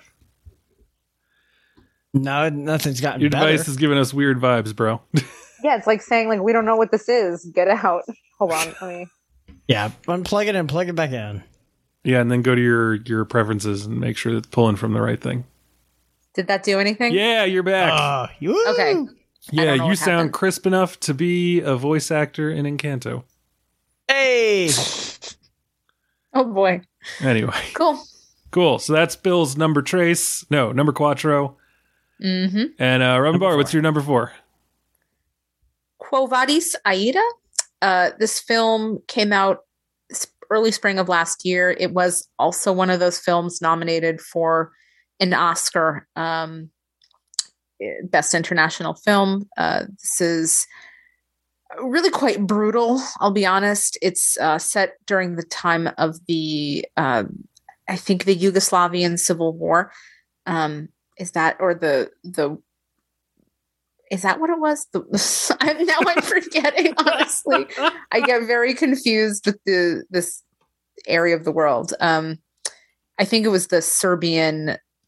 Uh, I'm sorry, it's a Bosnian film, um, and it's set during the time of the uh, Serbian Bosnian War, um, which is obviously known for its human atrocities and Mhm. it's about a translator who is trying to you know be oh my god i can't even describe this movie. She's a translator who's working with i think the united nations and the united nations is doing very poorly at brokering um, between the warmongers and the, the poor villagers of this of this area. And the warmongers end up um, trying to send people away and you're like what does that even mean? Like where are you sending them? And it just it's it's so stressful. And this woman who's the translator is trying to save her son her sons and her husband from being sent away because they're trying to take all the men in this village and bring them somewhere. And you're like what is this uh genocide that is happening? And and it it's just a terrifying film to watch extremely stressful. Um and the film is very much about also the memory of this war and what it means to move on after just a, a major atrocities. Um, so if you love a good drama, this could be for you. But if you're sensitive to certain types of brutality, then I would say uh, maybe skip it. But I thought it was really beautiful. Felt really crass to blow that air horn, but uh, I had to do it. I had trouble coming up with the right terminology. like I, I, gave you an extra couple of about, but- seconds, and I was like, because mainly because I didn't want to blow an air horn while you're talking about an atrocity. But at It's, the same time, it's rough, I made a promise. I made a promise to hold us accountable. but a All right. fantastic film. Cool. All right, my fourth favorite film of. Oh wait, hold on. Stop. Reset. Where can people see this? By now, you should know that I'm going to ask. All right, is this homework? Lord, just Google the movie and Wow. Google it We- streaming. there is no value add for people listening to this podcast. All right, give me one second. All right, Um, I'll talk. So I assume you have neither of you have seen it. I don't even know how to No. spell what you just said. Okay, Quo it- vadis, vod- vadis aida. yeah, it's uh, I suppose Latin. It's Q U O V A D I S. Aida is the name of the woman. Oh, so it's like where are you going, Aida? something to that effect. Um, and yes, it is a Bosnian film from from. Don't cry for me, Argentina. No. Oh boy, and you can watch it on Prime Video. Excellent. Hey. Excellent. Um, as for me, my fourth most favoritist film of the year is Dune. Double up. Alright. Uh, Robyn's talked about this. Um, I talked about this on the episode that we did about it. Um, I feel like a lot of people talked about it. I'm right there with Robyn in being super excited to get back to the theaters and see some spectacle. It was great to go and see A Quiet Place, obviously. Um, however, I was exceedingly excited that I was able to make time to go and see Dune in the theater and uh, just fucking soak in this crazy ass giant fucking fantasy space world with its glimmering spice winds and its blue eyed Bedouin fucking warrior class and its giant ass worms, man. I mean, like, it's just so good. It's so great. It's such a high drama opera. It's, you know, Game of Thrones, but with spaceships. And it's uh it's fucking wild. It's great. I loved it. Even uh Tragedy Chevrolet could not dampen my spirits in seeing this movie. And um Leave I him just alone. never. Absolutely not. Um and yeah i uh, i'm fucking amped about the fact that it's getting a part two. I wish that they had just like manned up and done both of them together but i guess you know whatever whatever works whatever helps. It's a strange world. I understand people doing things that make no sense.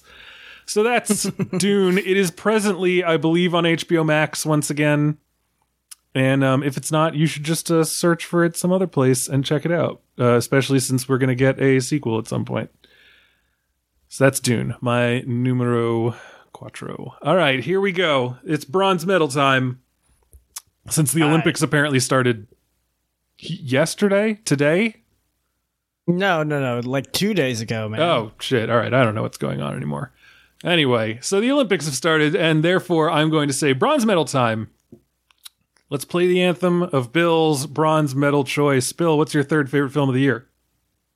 It is a documentary called The Rescue. You can find it on Discovery or you can find it on Disney Plus. Um, Interesting. it might actually be on National Geographic. Uh, but yeah, it's on Disney Plus. You have Disney Plus. Go watch it on Disney Plus. That's how I watched it. Um, so this is a documentary that came out this year. Uh, no cheating, no no uh, takebacks, no no funny business. Uh, came out this year. Unlike Um, Robyn. yeah. Uh anyways, um so this is a documentary about the rescue of the kids that got lost in the Thai uh caverns. Um so if you remember this, uh everyone from Elon Musk to all sorts of other people started to be like uh what do we need to do to help y'all, right? Um this became a gigantic national or uh international news story. Um, these poor kids were trapped there for quite a long time. And, uh, you know, it's easy to know that, oh, there was like a good, happy ending to this. And like, that's about it. Like that's all that I kind of really knew. Um, because I couldn't fucking do anything for these kids. So I was going to get invested in whether they, you know, were rescued or not. I didn't want to follow it too closely because I was like, what the fuck am I like? This is miserable to like just sit and watch. Uh, so yeah, the documentary is fascinating in that it fully explores what happened and what they did to actually uh, rescue these kids, but it also touches on like Thai religion and uh, how the government got involved and how they kind of made a mess of things at certain times. Um, it doesn't pull any punches, and it's it's just a really really fascinating. Uh, and incredibly dramatic because when you start to realize what they actually did to rescue these kids, holy shit. Um, yeah, we started watching it late at night, thinking that we were going to shut it off halfway and go to bed and then come back, and we couldn't fucking do that. All right. I had to double double horn you because you Oh, went another right. 25 seconds, and I was like, this right. motherfucker. You're gonna need a rescue. Anyway, so that is the, the rescue the rescue. Um, and that is on Disney Plus. So awesome. Excellent. Robyn Bahr, what is your bronze medal winner? Red Rocket. Yeah. Yum. Uh, I don't know. I didn't, I didn't want to say yum because of the what a red rocket could mean, but at the same time, I cannot let that happen and not go for it.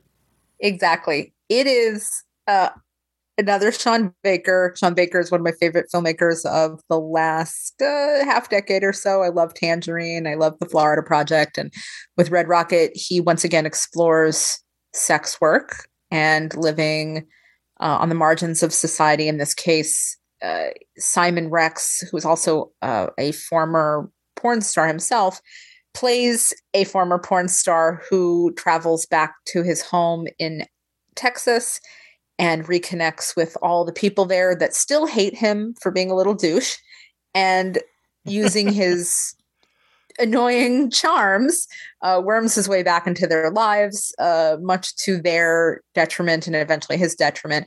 And as he uh, sort of tries to con his ex-wife or or legal wife into returning uh, back home with him to to go back to their porn lifestyle, he meets a teenager who, you know, he starts to see the dollar signs when he looks at her.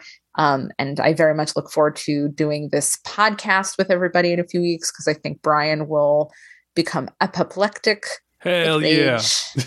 um, at this movie, but as he should, because this is no love story. Uh, this is very much a story of a predator, but Just as long as the movie is aware of that, unlike certain other Yes. movies we may have talked yes about. exactly and it's very aware of it it's a very funny film uh very shocking we're really well directed and sean baker very much knows how to direct a cast of unknowns and non-professional actors and everybody just comes together it's probably one of the best ensembles if not my favorite ensemble of the year so i highly recommend this movie if if you're a fan of this kind of film um i think this is one of sean baker's best All right. Awesome. And once again, Robyn Bahr, right under the wire. A minute and 53 seconds. well, i know what you do to the to the rogues to the rogues and rapscallions. I am looking forward to watching Red Rocket. It's been interesting watching um just the way that uh, sex work has changed since the pandemic hit. Um Mm. at least in the ways that I've been able to view it on social media. Um like, you know, a lot of TikTok is someone dancing or doing something funny and then like you go and you're like, "Oh, maybe I'll follow this person." Then you realize that everything they're doing is just an enticement to try to get you to join their OnlyFans. Mm. And like, there's an empowerment thing that goes with that. You know, like, I don't need to work anymore. And like, all the money is coming to me. You know, intermediaries are gone.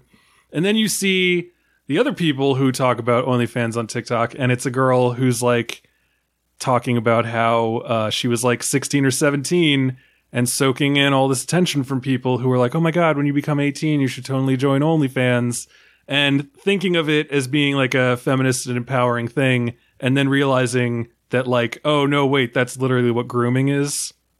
hmm And uh, so it's it's interesting, and so like I think stories like that are super interesting and important, uh, both in terms of representation of a certain aspect of life that we don't like to think about, but also just in terms of like the complex morality of it. So yeah, super excited to talk about Red Rocket and Lost Daughter. Robyn Bahr is giving you insights into our future list of things that we're going to watch, and uh, two of them are apparently already on the thing, on her on her top ten. Uh, as for me, I'm going to shift violently away from Red Rocket. Uh, my third favorite movie, or yeah, movie of the year, my bronze medal goes to the movie that I have seen most, possibly of any movie that I've ever seen in my entire life, and that is Luca.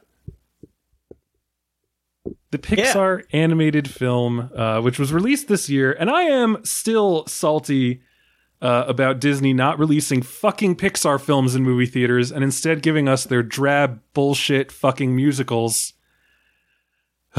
like Encanto in theaters, but not Luca. Um, A movie you haven't seen. yeah, yeah, and I'm never going to. But I would have loved to have taken my daughter to go see Luca in theaters because she loved that movie, but I was not able to because Disney is refusing to release Pixar films in theaters. They're doing the same fucking thing with their Red Panda movie that I cannot remember the name of right now. Turning And- red. Yeah, there we go. Um, and I'm I'm getting really fucking annoyed about it. It's it's it sucks. I want my daughter to go see movies that are good in a theater, and I'm being given nothing, nothing to work with, and um, I'm pissed off about it. All that I've just wasted a minute of my own time, and I don't care because someone has to scream about it. Um, and you people are a captive goddamn audience for another 13 seconds? No, minute and one second. Anyway, Luca's fantastic. It's gorgeous. It's painterly. It's got this beautiful, floating, dreamlike quality to it that I just absolutely love. Uh, I love the fact that it's uh, an exploration of friendship on all levels. Um, that it's about finding the world, finding your place in the world, and it venerates uh, things like curiosity, ingenuity, and acceptance. And um, I'm super excited that I got to watch it, and that my daughter liked it, and that I liked it because uh, it's the one of the few movies that she's really latched onto in the way that you expect a child to latch onto a movie. And luckily, it wasn't an annoying one. So that's Luca. It's on Disney Plus, and you can check it out, and you should check it out. And um, yes, it's a it's an incredible film. So ch- go see it. All right. We are at our penultimate choices for the year. Is everyone psyched? Is everyone amped? Yeah. Yeah, all right. Thank Oh, you, yeah. Robyn, for keeping up the energy. Let's talk about it. What is your first loser of the year, Bill Graham? It's gonna be Dune, baby. Dude, oh shit. You know what that means? It's a one, two, three. Yeah. Triple up. Wow. Uh, we love this film. Uh, sponsored by the Film Stage Show.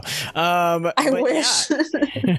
uh, this movie is just, man, it's just fantastic. It's it's just so good to see something on the big screen that's just this fucking enjoyable. Um, you know, I saw it the day after my honeymoon. Uh, I was like, baby, this is the one thing I want to see in theaters. This is my honeymoon. Let's do this like uh yeah that's that's where i'm at man. Uh i love denny v's movies. I just fucking can't get enough of them. Give me five hours give me ten hours of this fucking shit. Like i just love it. Um and yeah it, it just lived up to the hype that it couldn't have possibly done and it still works on so many different levels. Uh it actually made me fucking excited and uh still haven't pulled the trigger on it but i'm very close to actually reading the books. So uh which is fascinating. I I, never thought i would yeah i never thought i would i would get this far. Uh so I started reading job. Dune early in the summer in anticipation, and it is it is dense, and it it is Yeah. It but like I honestly a good book. I think having seen the movie, you were primed Mm-hmm. to be able to read the book a lot easier than me because I'm sitting there and I'm like, the Bene Gesserit, what the fucking shit are we talking about here? Like, what is happening? what is a Gom Jabbar? Gamjabar. yeah. Uh so yeah, man. And look, I I listen to a lot of uh film scores when I work and uh the Dune film score is fucking fantastic and there's like a offshoot of it where Hans Zimmer was just like, "You know what? I fucking love Dune. I'm to make so much Dune music it's just to flow into another Dune soundtrack that is completely unrelated from the movie. So, um, it's, it actually scores a visual, uh, storytelling book, which is just like, what? You, What you that made music mean? for that? yeah. Why'd you make music for that? So, yeah, bananas. I um I I I still sometimes think about I don't even know what they're saying, so I can't even attempt to do it. But that that part where the woman just screams on the soundtrack and like has is like growling like you know it's, I don't know if it's like a made up language or if it's just vowels. you know you know what I'm talking about? There's like that style of singing that's like it's not words, it's just a feeling. No, no one's gonna help me a out here? feeling. I'm gonna as as Robyn talks, I'm gonna Google what is singing without words, and uh, after I get past all the people who are high, um, hopefully I'll figure it out. So that's Dune. It's uh it's our first triple up. So now we have a double up, which is come on, come on, and a. Tri- Why did I say that so weird? And then a triple up, which is Dune. All right, Robyn Bahr, what is your silver medal for the year 2021?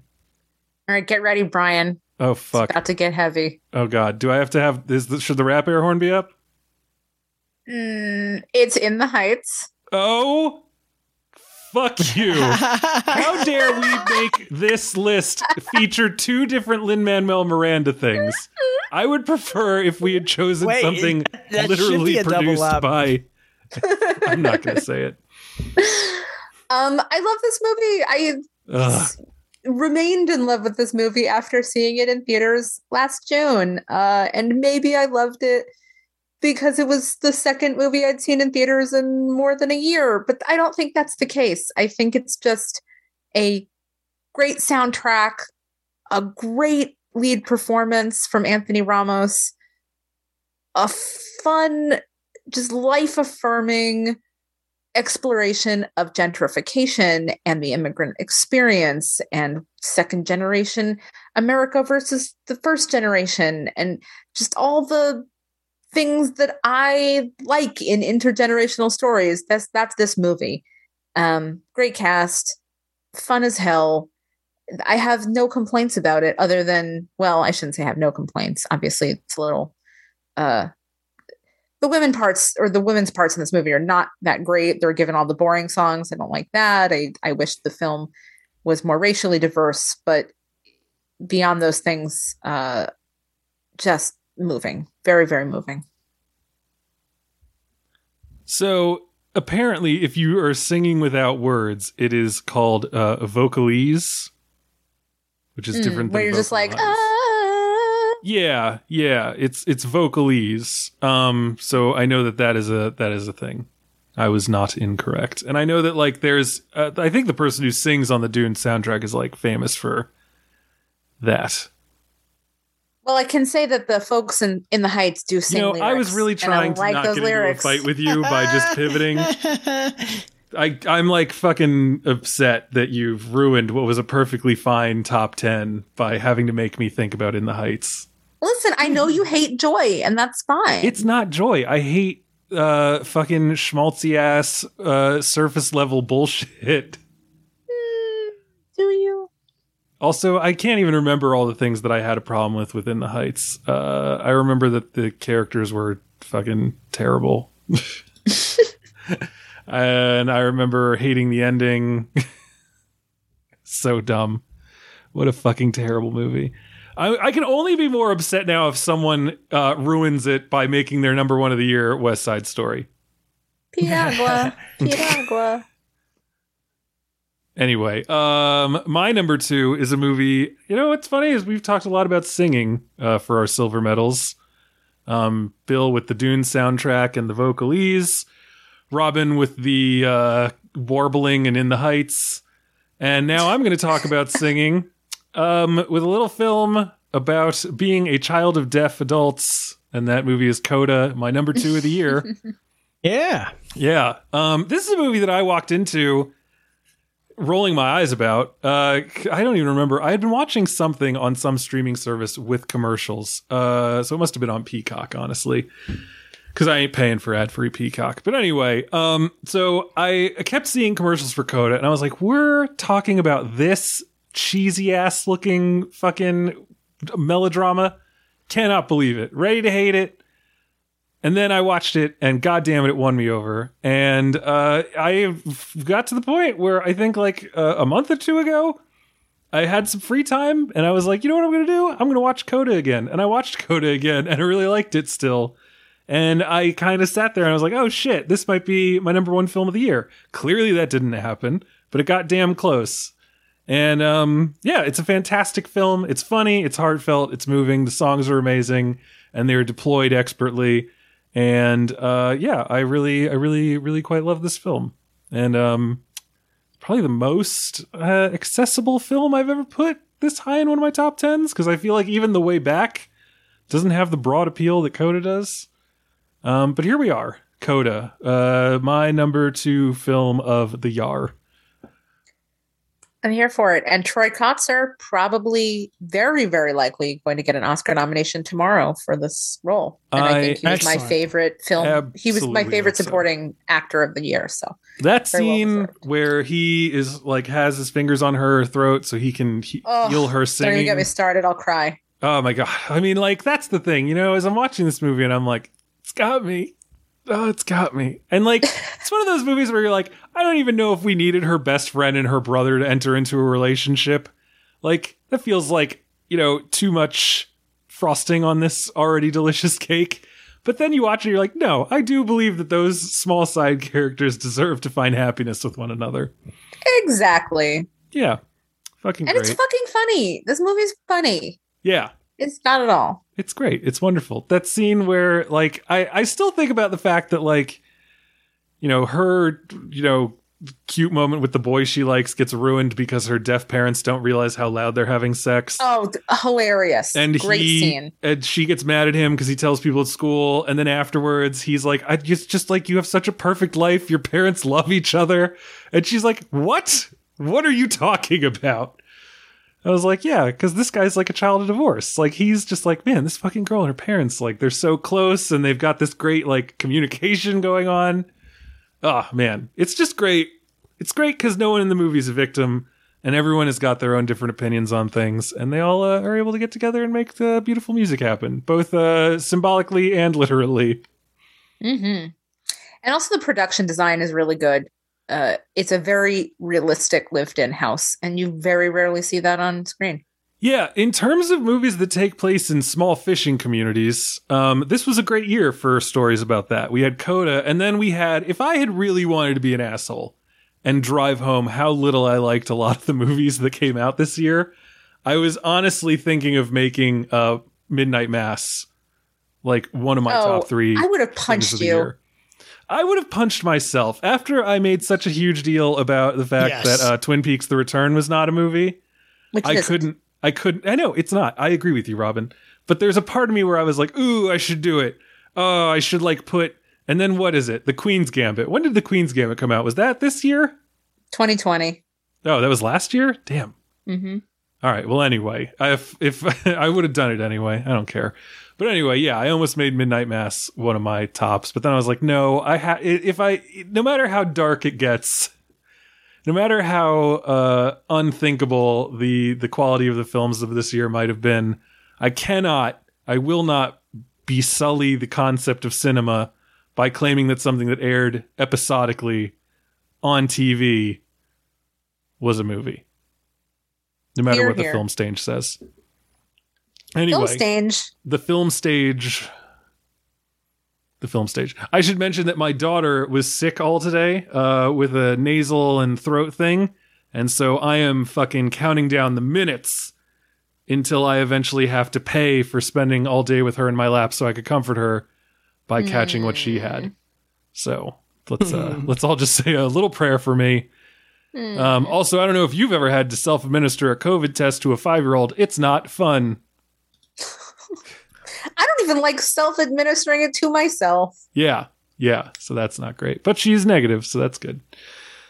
Anyway, I remember what- I remember self administering one uh, when we were on uh, the what is it? Uh, the honeymoon. I don't. Yeah, I was about to say the cruise ship, get back- the plane. when you had to go yeah, do when you were on Yeah, Arrakis, Yeah, when we went to when you were Arrakis, yes. avoiding Shai-Hulud. Of course, you gotta watch walk with uh walk with rhythm. Um, no, without rhythm. You gotta. It's gotta Without be an rhythm. unnatural rhythm. Yeah. Uh, Anyway. Anyways, all right, yeah, nerds. I remember uh, the be as the guy telling me to uh, send this thing up my nose, and I had done that like I don't know six months earlier because we thought we were uh, had contracted COVID. Turns out we didn't, and uh, yeah, I remember like getting immediately teary eyed, and I was like, "Oh, oh, okay, uh, this is not how far I sent it up last time." I'm just like I did it wrong. Well, I'm I'm just glad because like the the test they have now, you don't have to like poke your brain. like Mm, when I when I first the first one I had to take was actually the throat one, where they were just Oh, like, "All right, Jesus. hold on," and then they just like jammed two sticks down my throat. Wow. And then the next time was the the two sticks up into my nostrils, hitting my cerebellum. Mhm. But now the the PCR test, you only got to go like just right up in there. You know, you pick deeper. anyway, that doesn't mean anything to a five year old who's like, "Oh my god, oh my god, oh my god, why is my dad shoving this in my nose?" And then I was like, "Okay, that was really good. Now I've got to do the other nostril." No, poor Yes. bug. I know. Oh man. Anyway, uh, I tried, you know, to make it easy, but you can only make that so easy. But anyway, here we are, the for the final the final moment before we go into the uh, the other random cleanup stuff, like uh, what am I call it, honorable mentions and things we didn't see. I guess honorable regrets. Um, let's talk about it. Let's talk about our number one film of the year. Bill Graham, send us out on a high note. What is your favoriteest film that you saw in the year of our Lord 2021, or that was released in the year of our Lord 2021 and that you saw afterwards? I mean, I haven't mentioned it yet, so uh, we did a podcast on it, and uh, if you listen to this podcast, it should be pretty fucking obvious. But uh, it's that goddamn card counter. uh, Yeah. oh man, you know what that means? He counts Yeah, them he fucking counts- cards. he counts them real good. Um, boy, what a what a fucking hunky movie. Uh, hey, you know what? Uh, it's also a double up on Oscar Isaac. How about that? Is it a quadruple up? Wait, five, five movies or Wait, five the fifth five points in our list. Two, Five three points in our dunes and two card counters. Yeah. Oh, that is. Yeah. Okay. All right. I thought you meant that there was like another movie that he was in. No, no, no. I mean, there's there's other movies, I'm sure. Three dunes and a card counter. Yeah. Two card counters. What are Two you talking guys, about? a girl, and a pizza place. Uh, but yeah, uh, this movie's fantastic. Holy shit. Uh, I loved it so much. Um, I think that that ending is fucking unsettling and raw in so many different ways. Um, I found just the time spent with this character is just so interesting. And honestly, I found the stuff with Abu Ghraib, uh, actually, uh, not interesting. In- interesting feels like the wrong word. Uh, I found it enlightening in a way that I, I don't know if it's true or not, but um, it felt honest and it felt real. So yeah, loved this film. We did a whole fucking podcast on it. We did. We did. It's a fucking great movie. All right. Cool. Robyn Bahr.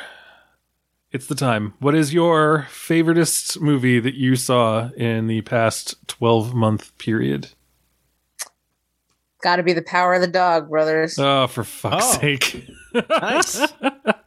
I Cody. Also, Smith why did you call us brothers? What is that about? Were you Hey, the brother. guy? Hey, brothers. All right, listen, this movie's Business. great. Um, I know Brian has his feelings about it. I I found it incredibly moving, incredibly novelistic, uh, so delicate. Jane Campion is really a master of of exploring women's inner lives, and it's so fascinating to see her uh, delve into masculinity um, from the perspective of of many many men in this film, uh, as well as Kirsten Dunst, who is who is not really the subject of this movie. Um, she's very much a supporting player. Uh, I love Benedict Cumberbatch, who plays a very very complex man, uh, a complex cowboy, so to speak, in Montana in the 1920s, and his relationship with his brother, who he's very codependent with, and yet also really bullying. Um, his brother marries Kirsten Dunst, who is a, a lonely widow.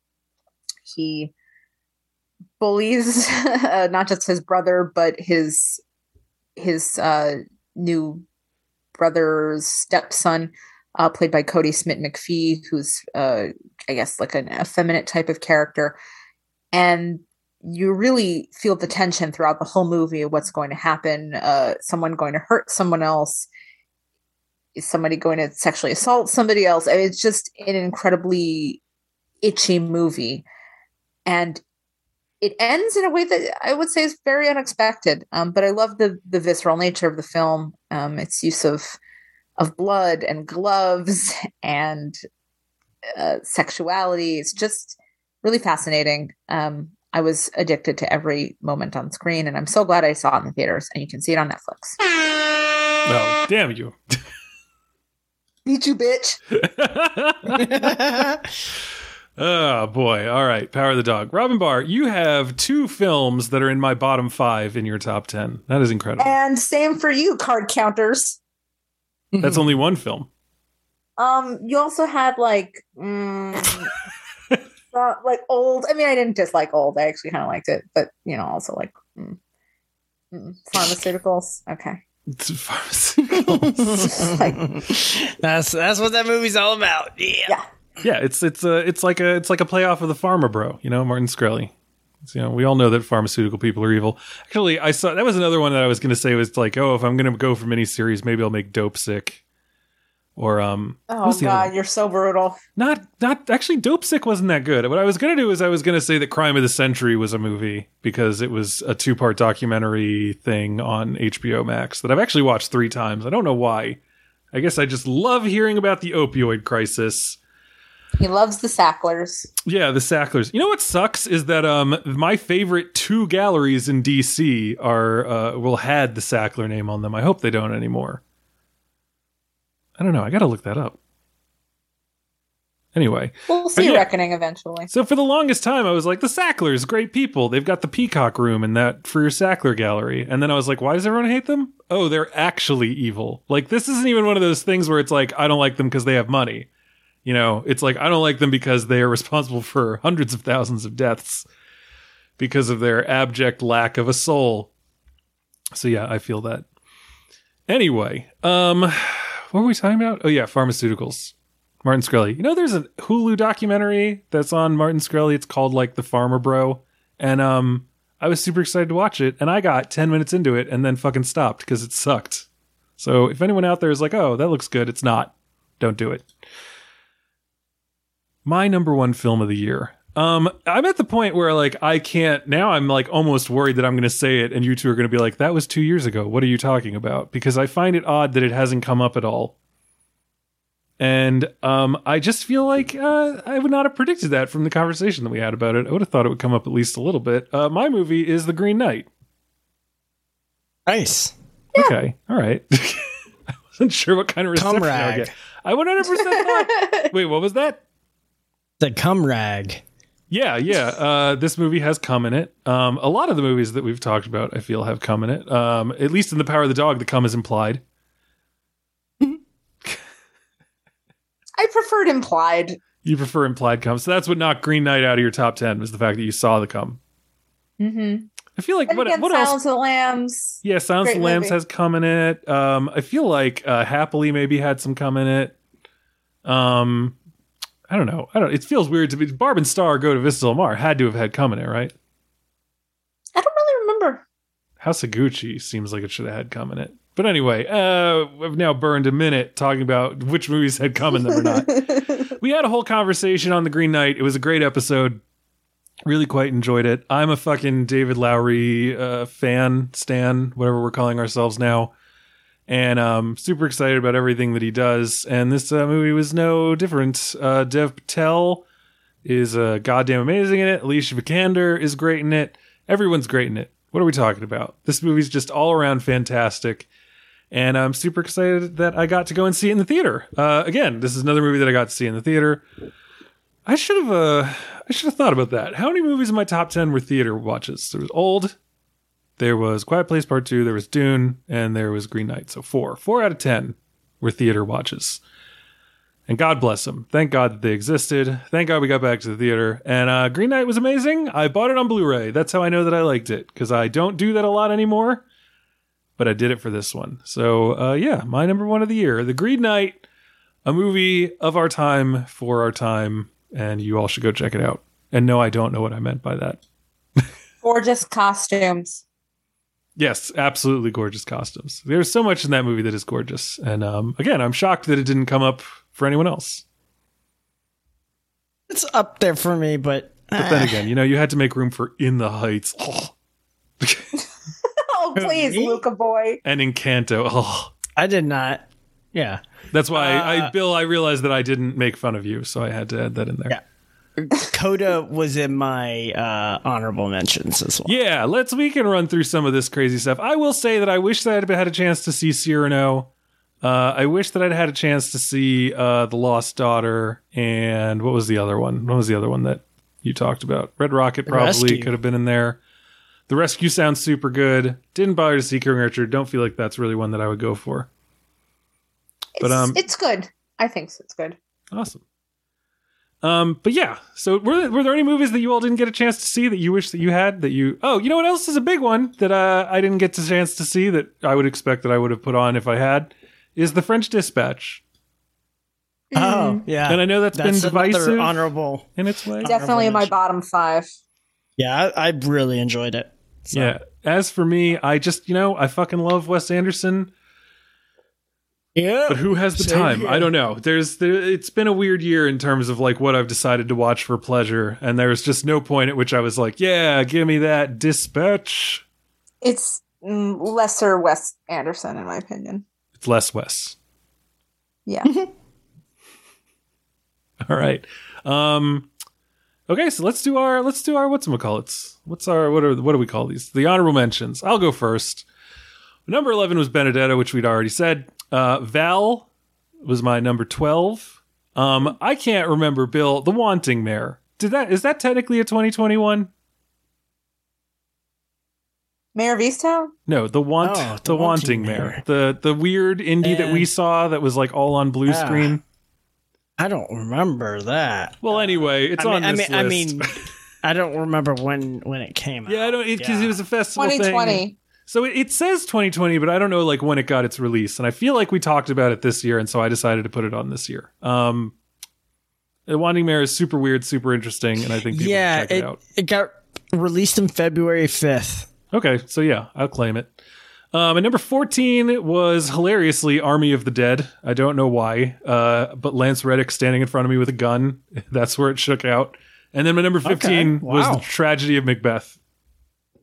Hmm. A movie that I was not super into when we talked about it last week or two weeks ago. So you can only imagine how I felt about literally every other movie this year. All right, Bill Graham, what about you? What are your honorable mentions? Hmm, I, I didn't make a, a list, um, but I will quickly run through Coda. Um, I will mention um, Coda. uh, what? Oh, uh, I really enjoyed um, the French bis- French Dispatch Oh, okay. um, as well. Um, I can't remember what else. There, there were some others that I mentioned were on my honorable mention, but yeah, I, I didn't really feel like putting together one because I also missed so many things. I have a lot to catch up on still, um, which is frustrating, but also just, you know, I'm sitting there with Erica and I'm like, "Do you want to watch a 3-hour subtitled movie?" And she's like, "Absolutely not." And I'm like, "Okay." uh how about Love and Monsters? Which was also pretty delightful. Um, but Finch is another one that I want to get around to seeing because uh, I haven't seen a movie with uh, Tom Hanks in quite a while, and apparently it's pretty good. I also never saw uh, News of the World. Was that this year or last year? I I think that was two years ago, wasn't it? Think it was last year. I don't know. Robyn, you want to look that up? That was definitely last year.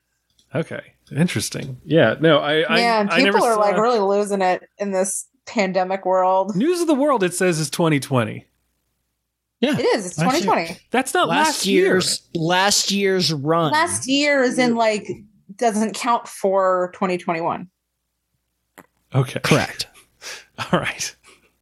Because we keep saying last year when we're talking about this this slate of films or came out this year. I keep saying this year. yeah, which is not this year. It's 2022. Fiscally, bro. it's still not this year. Uh, oh, okay. Yeah, I know. I'm just saying, like, when we're talking about the movies and stuff, I feel like you got to keep saying this year because it's still this year. I don't know. This is why that they should do which is why Oscars like they said- in December. Last year. Anyway, so News of the World was 2020, which was two years ago. It was And not all these eligible movies for that we're talking about were one year ago. or possibly only a couple of days ago, as is the case with Poly Styrene. I am a cliche. Um, so yeah, uh, yeah, News of the World came out. I did not see that. I heard it was good, fun, fun, fun. Uh, I'd f- completely forgotten that a movie called Finch existed. Yeah. Yeah, so that's interesting. Um, all right, Robyn Bahr, what are Oh, some of he's your? got, he, he had another one, didn't he? He had like that Greyhound movie Yeah, or whatever Greyhound. the fuck. yeah, Tom Hanks is like Christ. evaporating into into what? Where could you even see Finch? Was it another Apple TV one? It was. It was indeed. Oh, so maybe that's it. Maybe he's just got his Apple TV thing going on, and he's Hey man, between Ted Lasso and uh, the Foundation or Foundation, man, I'm I, I actually enjoy uh, paying for Apple TV. So Finch was directed by Miguel Sapochnik, who has made a name for himself directing a lot of really great episodes of television on HBO. oh yeah, yeah. No, he's a he's a great Game of Thrones director. Yeah, he did an episode of True Detective, Game of Thrones, House. Apparently, interesting. Oh, he did Repo Man, the Repo Man with uh with uh Jude Law. and Forrest Oh, he, Whitaker. that's him. apparently. Wow. Yeah, I en- I actually enjoyed that movie. This guy. That's a that's a fun movie. I feel like it could have been better, obviously, but uh, it was still a good time. Anyway, Robyn Bahr, what are your honorable mentions? Honorable mentions. Um, I really so my the eleven and ten obviously were uh, a little controversial. I eventually went with Barb and Star just because it really uh, held held on to me um, after seeing it, you know, early in the year. But I really love the movie Bad Trip, uh, which is a Oh yeah. a prank comedy i guess is the best way of putting it is actually is very very funny it's a it's on netflix and it's a parody of romantic comedies it's an eric andre film and it if you look at it as a way of critiquing or subverting rom-coms uh it's really brilliant. And tiffany haddish is in it and she's hilarious. It's one of her favorite her one of her best performances in my opinion. And the movie uh as, as i mentioned it's a prank comedy.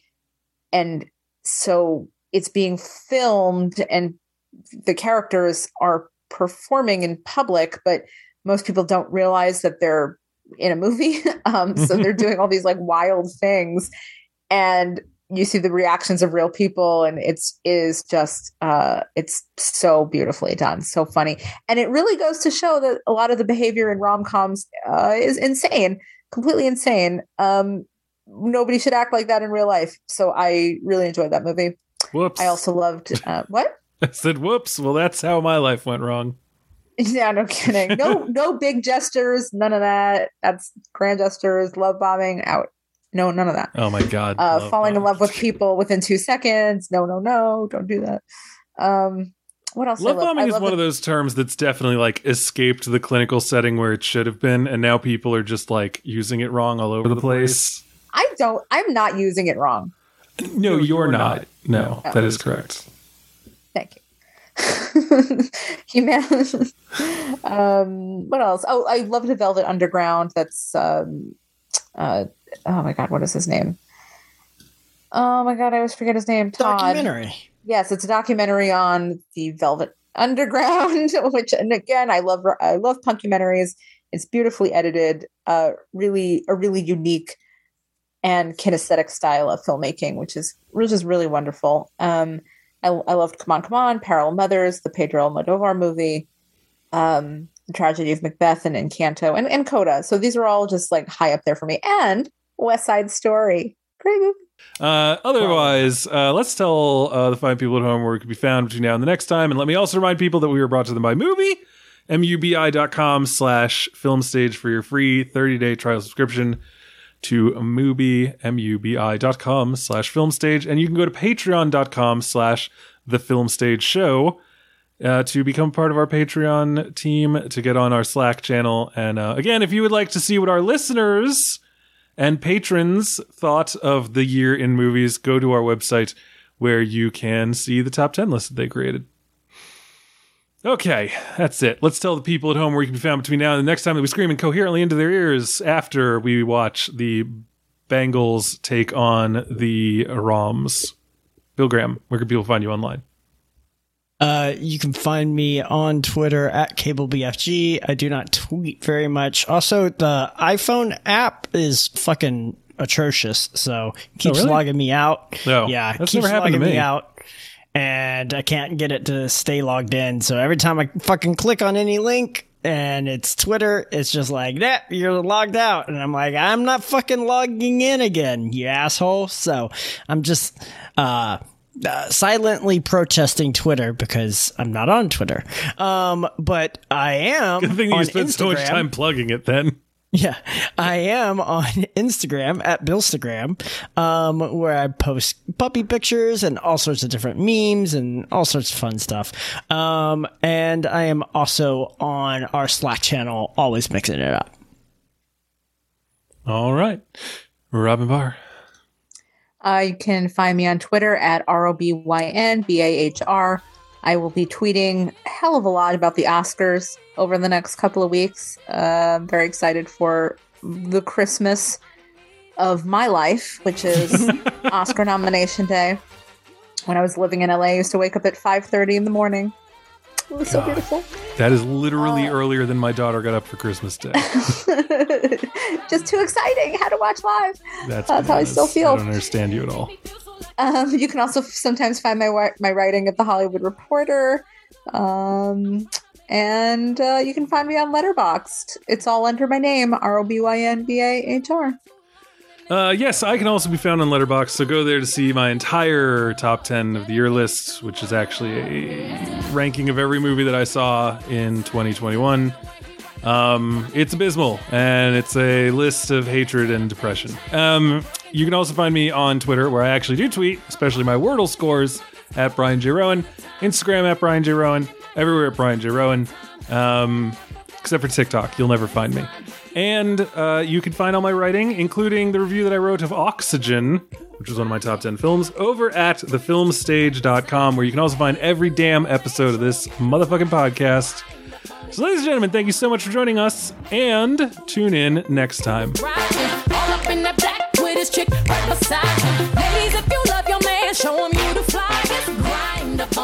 Show how you ride.